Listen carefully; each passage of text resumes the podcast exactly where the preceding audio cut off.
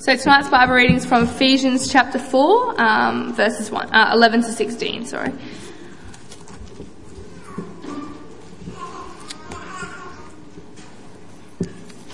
And he gave the apostles, the prophets, the evangelists, the shepherds and teachers to equip the saints of the work of ministry for building up the body of Christ until we all attain to the unity of the faith and of the knowledge of the Son of God to mature manhood, to the measure of the stature of the fullness of Christ, so that we may no longer be children, tossed to and fro by the waves and carried about by every wind of doctrine, by human cunning, by craftiness in deceitful schemes. Rather, speaking the truth in love, we are to grow up in every way into Him who is the head, into Christ, from whom the whole body, joined and held together by every joint with which it is, a, which, with which it is equipped, when each part is working properly, makes the body grow so that it builds itself up in love.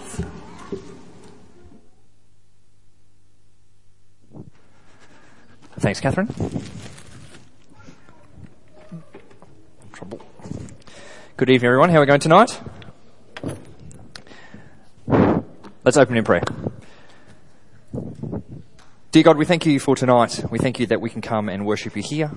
And uh, Lord, I pray right now that uh, the words that I speak will be your words and that your Holy Spirit will move in this place tonight. I pray these things in Jesus' name. Amen. I've heard from my parents that when I was younger, I was a good little boy. Uh, that when my parents asked me to do things, on the whole, like I wasn't perfect, but on the whole, I, I did them. So if mum asked me to clean my room, I did it. If, you know, I was asked to help look after my little brothers, I did it. Now, I'm not sure whether my good little boy perception is sort of skewed slightly because the brother that was below me was a bit of a handful, so therefore I was made to look more awesome than what I really was, but apparently I was a good little boy. Now, it wasn't until recently that I worked out why this was the case. Uh, I recently read a book uh, by an author called Gretchen Rubin, and the book's called Better Than Before, and it talks about habits. Uh, and in the forming of habits, she talks about how there's a lot to do with expectations. And there are two types of expectations. There are outward expectations. For instance, like at work, if your boss expects you to do something, then that's a motivator. Or there are inward expectations, which would be like you resolving to do some sort of New Year's resolution. Reading this book, taking those two expectations, people fall into predominantly four different categories. I worked out that I am an upholder, which means that I can set my own inward expectations. So if I'm going to exercise three times next week, I'll do it. That's my own expectation. And I'll uphold the expectations of other people. So for instance, when I was younger and my mum said clean my room, I just went yes. There are other types though uh, one of the other categories is called an obliger, which means that you meet the expectations of other people. So let's say that you were going to exercise and you were meant to meet a friend to exercise with them. You would bend over backwards to make sure that you got there because your other friend is expecting you to come. But if you're an obliger and you decide to exercise yourself, you're not going to do it because no one is keeping you accountable, so you don't do it. One of the other categories is a rebel where you just rebel against all categories and you don't care whether expectations are coming from outside or yourself, you just don't do them. And the fourth one then is you're a questioner, which means that you are happy to meet the expectations of either people outside or yourself, provided that you can justify why the expectation needs to be done. So you question a lot before you get that justification. So, for instance, if you were a questioner and my mum said to you, go and clean your room, you would say, why? And proceed to have some sort of discussion to try and justify it. And if the answer was, because I said so, too bad, that doesn't meet your expectations, you're not doing it. Make sense? Now, while people fall into those four categories, I reckon all of us have a bit of questioner in us. I reckon there are times when we see things and we ask why. Now, one of those why questions could be, why do you have to make your bed? Because I got out of my bed this morning, and if I don't make it, it makes it a lot easier for me to just get back into bed at the end of the day, and I could spend that time doing much more important things, like looking at Facebook. So why do we have to clean our room? Now, I told that to Rachel and she rabbited off all these statistics about apparently if you make your room, your room looks 80% cleaner than if you don't and, and the upholder in me is saying just do it. But people may question, why do you have to make your bed? Now, that may seem like a silly example, but I reckon with regard to following Jesus, there are times when we question why about certain things. That there are sort of the expectations like, you know, we should read our Bible. Why? You know, that if you're a follower of Jesus, it's good to pray or it's, it's good to, you know, give money like in the tithes or to charity or, you know, you should love people. Well, why? I think one of the questions is, why should you come to church?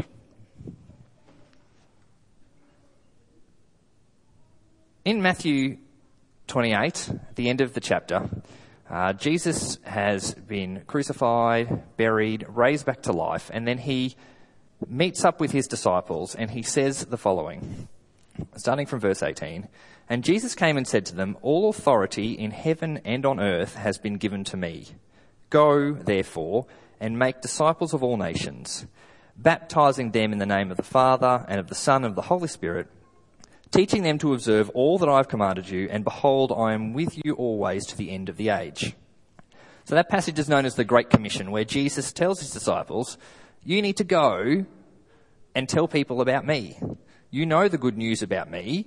Your job's to go and make more disciples by going and telling others. And this Great Commission is also true for us, in that if we're followers of Jesus, then we should be going and sharing that good news with other people who don't know about it, so through the Holy Spirit's help, these people can become disciples. Now, as I read this, I could do this on my own. As in, like, as a follower of Jesus, I should. But it doesn't say, Jesus didn't say, go therefore and get a group of five other people, make sure you've got three boys and three girls, and go and make disciples. Or you and look, it's good to have some ethnicities in your group, so make sure you've got some people from other countries in there. Someone who's good at sport is also handy. Um, have someone who can play guitar, and all of you guys now go and make disciples. It just says go, make disciples. So if this is something that I can do on my own, why then should I come to church? Tonight we're starting a new series called Lego Church where over the next two weeks we're going to be having a look at some different aspects of church.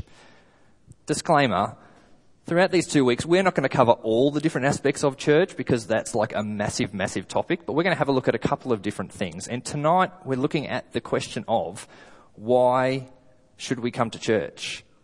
And the answer from the passage that we've read tonight is that God uses the church to grow us individually and as a group. So we're going to explore this passage tonight to see how God uses the church to grow us individually and as a group. And the first part we see, so please keep your Bibles open to Ephesians chapter 4, is in verse 12, begins with that God uses the church to equip the saints for the work of ministry. That's us. As in, if you are a follower of Jesus, if you're a Christian, then the Bible says that you are a saint. Examples of that can be found in Romans chapter 1 verse 7. Paul writing to the Roman guys and says, to all those in Rome who are loved by God and called to be saints. And then in Revelation 14:12 said, here is a call for the endurance of the saints those who keep the commandments of God and their faith in Jesus. So we, if you're a follower of Jesus, are a saint. And so God uses the church to equip us as Jesus' followers to go and do ministry, to go and do his work. Now, the implication, therefore, is that, sorry, I'll backtrack. To do that, the answer how God does that is in verse 11. Now, another disclaimer. There is a massive theological debate around verse 11 for another time that I'm not talking about tonight. But essentially, God gives certain people certain gifts. As listed in verse 11, people who are pastors, people who are teachers of the Bible, and God gives gifts to those people which are then gifts to the church, and through those people, he equips all of us to be able to do God's work. Does that make sense? I'm not going into the meanings of all of those things because that's too long a discussion. So using those gifts, God then uses the church to equip us to do his work. The implication there is that if you're being equipped through the church to do ministry, then you're being equipped to actually go and do the ministry, so you should be doing the ministry that you're being equipped for. Part one. Part two then is that God uses the church to grow us not only individually but also as a group. We see that in the second half of verse 12, where God uses the church in building up the body of Christ. As individuals, we're known as saints. When we have a collective group of us, the Bible talks about how we are called a body. Now, the example of that is found in 1 Corinthians chapter 12, starting at verse 12 to the end, uh, verse 31, describes how the body, how the body of Christ is made up of heaps of different people. Verse 12 says, For just as the body is one and has many members, and all the members of the body, though many, are one body, so it is with Christ. So you get the picture of a community. I am one body. I am made up of many parts. There are arms and skin and lungs, a few muscles, but they all come together to make my body. And that's the picture that we see throughout 1 Corinthians chapter 12. That God joins all of us as individual members together to form a body. It goes on to say that members shouldn't look at other members and go, oh, I'm not like that person, so therefore I shouldn't be part of the body. No, all the different pieces are necessary. Or someone else shouldn't say, oh, we don't need you because you're not good. No, we need all of the different pieces of the body to work together to form the one body.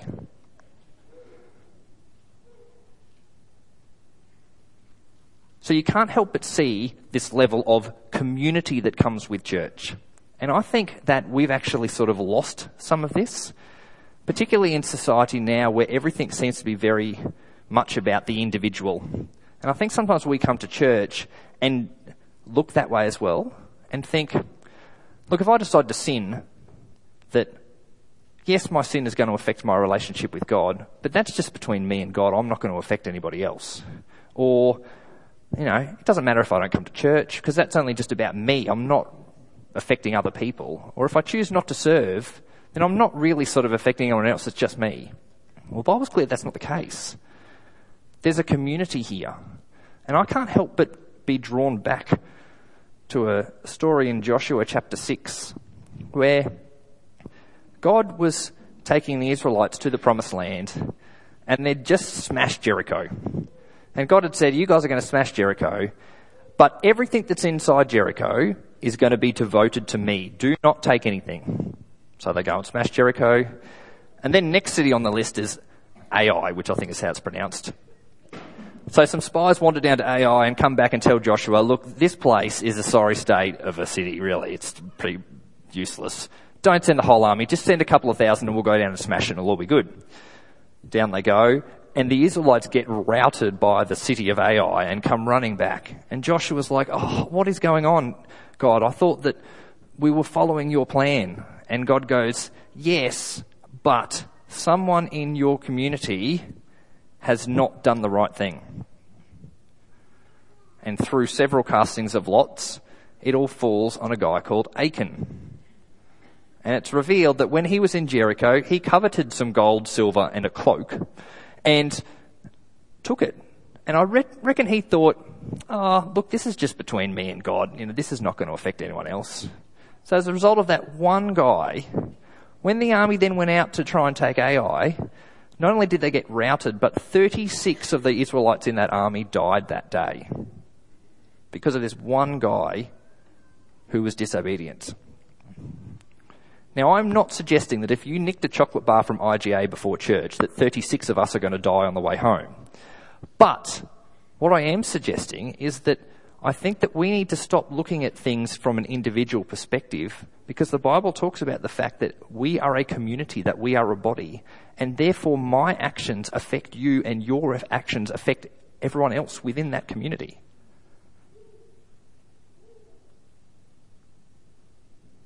We are all interconnected and therefore we have a responsibility to each other within that group.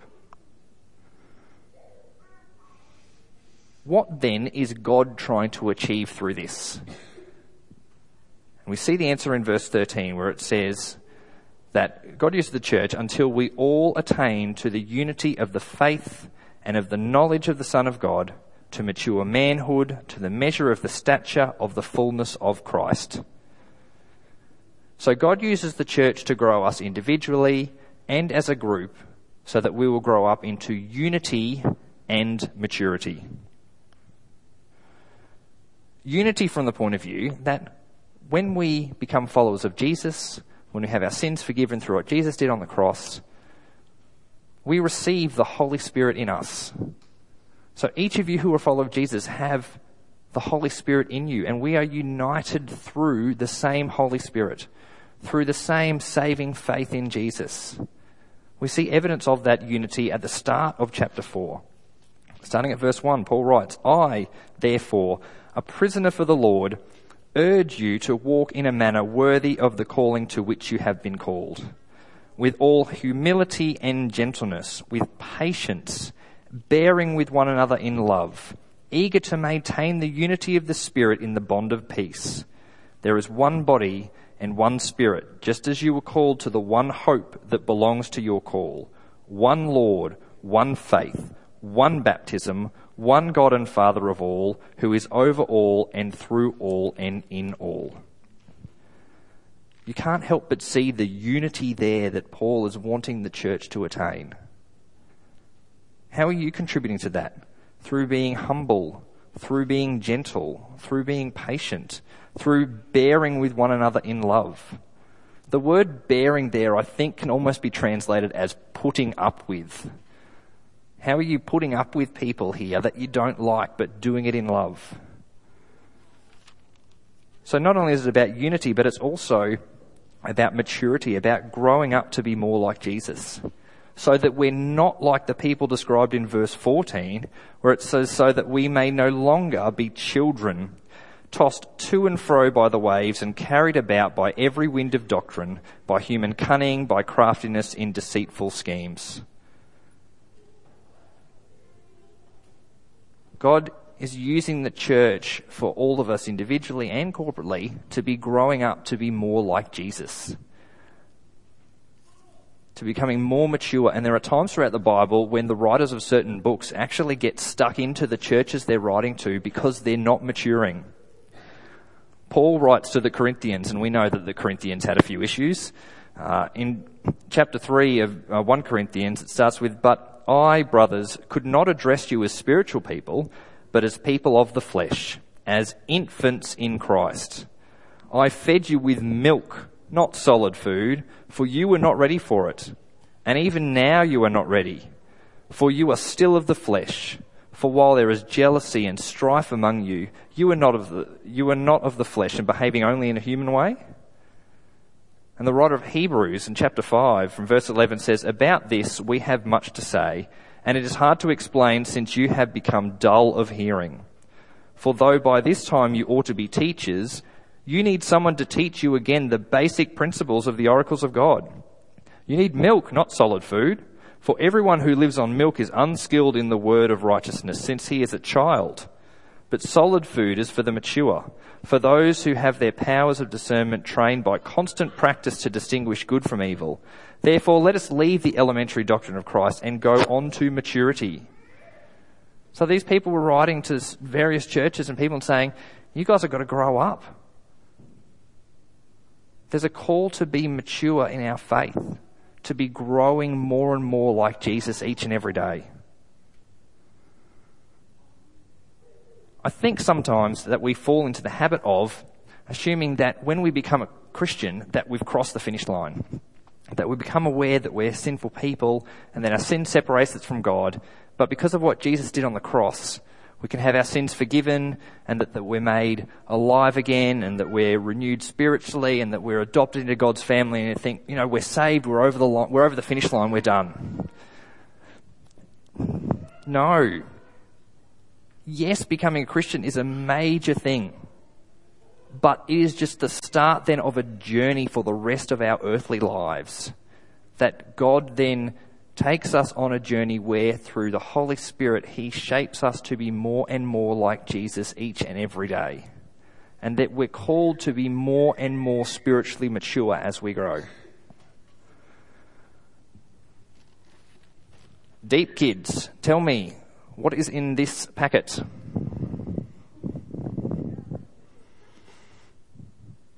Do you remember week two of the start of this year?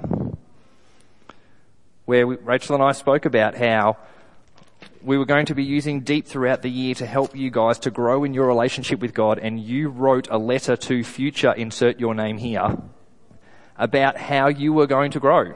Yes, I'm going to send them to you at the end of the year. Can you remember what you wrote?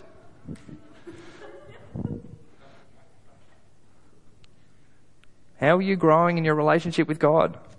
God calls all of us to be growing into maturity. Can I add there?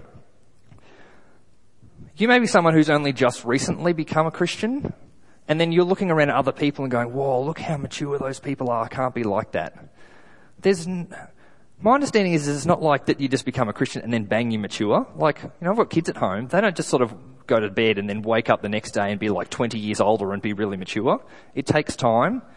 But I think the deal is though that if you've been a Christian for any length of time and if you look back six months, two years, you should see the way in which you're becoming more and more like Jesus. And if you're not, that's not cool.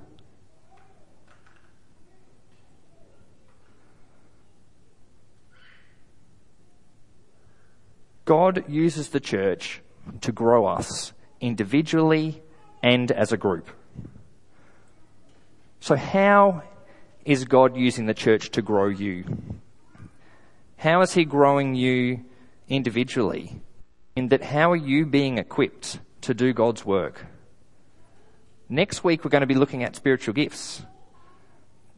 So I'm not going to talk too much about that tonight, but how is God equipping you and how are you using your spiritual, spiritual gifts to do God's work? If you're an encourager, how are you being equipped and then how are you then going and encouraging?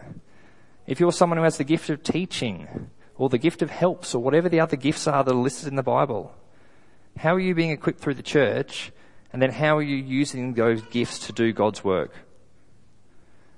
How is God using the church to grow you into maturity? How are you going with reading your Bible?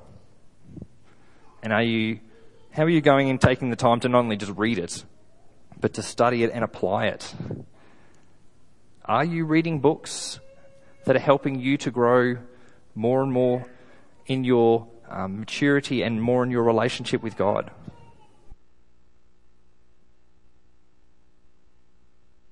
The result, though, of what God is trying to achieve through the church.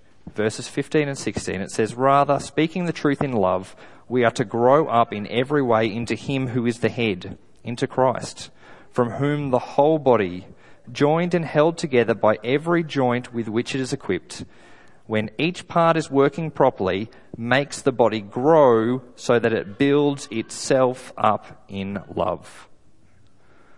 When the church functions the way that God intends, the idea is that there's growth, both individually and together. Spiritual growth, that we can see that there are more unity, that there's more maturity. It's sort of like the picture, and this is the picture I get. It's sort of like I have a responsibility to you guys, and as I grow, I then help the whole group to grow. And if all of us are doing that, then the group grows. And as the group grows, then we all grow individually from the others in the group. And so it continues to grow and grow and grow. And we see God do awesome things. Is that not something that you want to be a part of? You can just see that perpetual motion of all of us growing from each other and growing as a group and seeing God do great things. So to answer the question, why do you come to church? You come to church because God uses the church to grow us individually and as a group. Let's pray.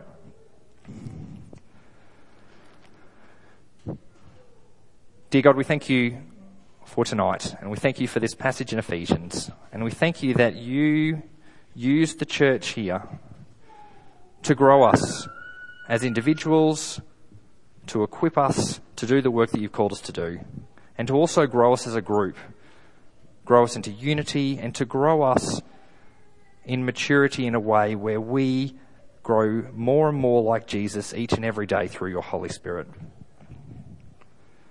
Lord, we know that there are times when we fight you, uh, where we think that it's all about us uh, and not thinking about it as a collective group. And Lord, we're sorry for those times. Please help us throughout this week to remember that you use the church here to grow us as individuals, yes, but to not neglect the idea of community here as well, Lord, and the responsibility that each of us have to each other, and that we can encourage one another, all of us together, to grow more and more like Jesus each and every day. We pray these things in Jesus' name. Amen.